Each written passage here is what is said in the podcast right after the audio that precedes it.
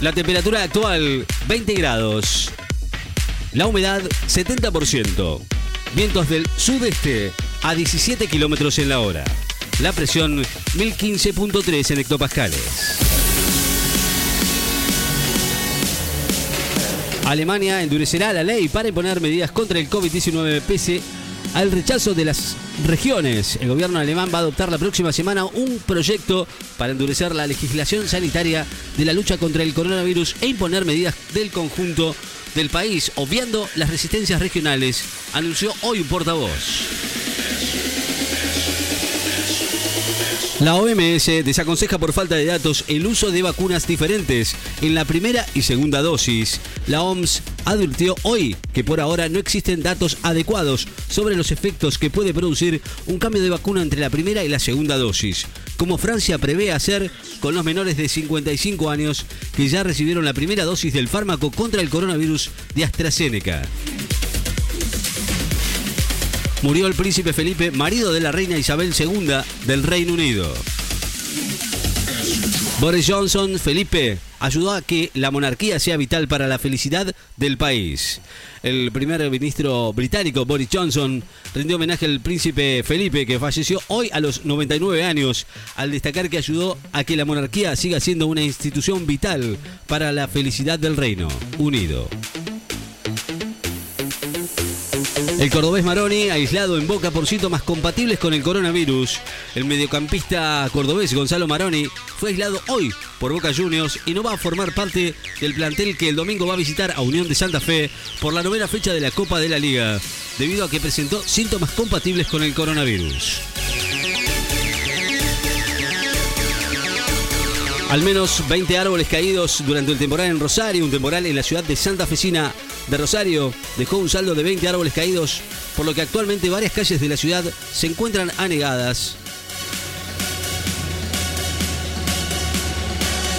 No tuvimos infraccionados, la gente fue respetuosa de la medida, dijo la ministra Frederick. Seriani alertó por mensajes falsos y destacó que se está llegando al primer hito de vacunación. La subsecretaria de Gestión de la Información del Ministerio de Salud bonaerense, Leticia Seriani, llamó a desestimar falsos mensajes que circularon por WhatsApp para vacunarse y afirmó que se está llegando al primer hito de la campaña, que es el de haber vacunado a todos los mayores de 60 con alguna comorbilidad y a los mayores de 70 en toda la provincia en las próximas dos semanas. La economía está creciendo a un ritmo muy importante, dice el presidente Alberto Fernández. Hoy dijo que la economía está creciendo a un ritmo muy importante, se están creando muchas fuentes de trabajo y todo indica que va a seguir así. Quiero que se termine la disyuntiva de pagar los remedios o la luz, dijo Alberto Fernández.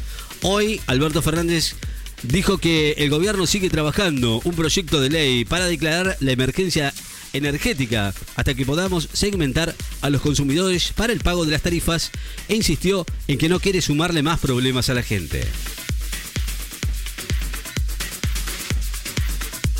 Japón tiene previsto arrojar al mar agua contaminada de la central Fukushima. Según algunos medios locales, Japón decidió verter al mar agua contaminada de la accidentada central nuclear de Fukushima, según informaron hoy los medios de comunicación locales, a pesar de la fuerte oposición local a este proyecto.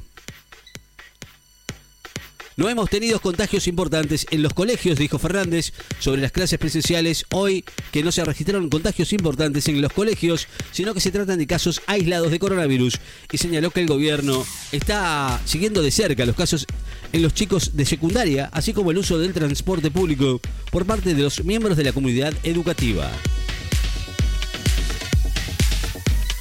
A 60 años del juicio contra Adolf Eichmann, la única vez que Israel dictó una sentencia de muerte hace 60 años, el 11 de abril de 1961. Se iniciaba en Israel el juicio contra Adolf Eichmann, el arquitecto de la solución final para exterminar a 6 millones de judíos durante la Segunda Guerra Mundial, cuyo proceso finalizaría con el ahorcamiento del ex miembro de la SS el 1 de julio de 1962.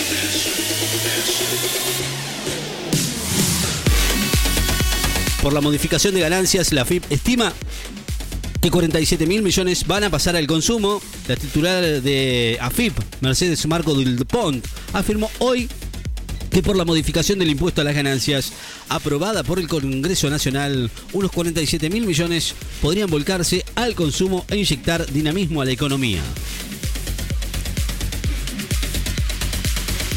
Deportes, Estudiantes va a recibir mañana a los Civi con la misión de recuperarse en la Copa de la Liga. Estudiantes de La Plata, que luego de un comienzo auspicioso, Ilvano, cuatro presentaciones sin triunfos, va a recibir mañana al Civi de Mar del Plata, que tiene buenas actuaciones con otras decepcionantes en un partido válido por la zona de la por la zona A de la Copa de la Liga.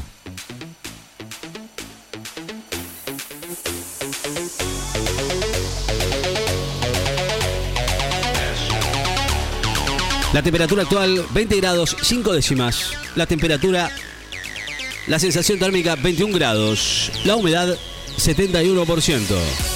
Vientos del sudeste a 12 kilómetros en la hora. La presión 1015.4 en hectopascales. Noticias destacadas. El Láser FM. Estás informado.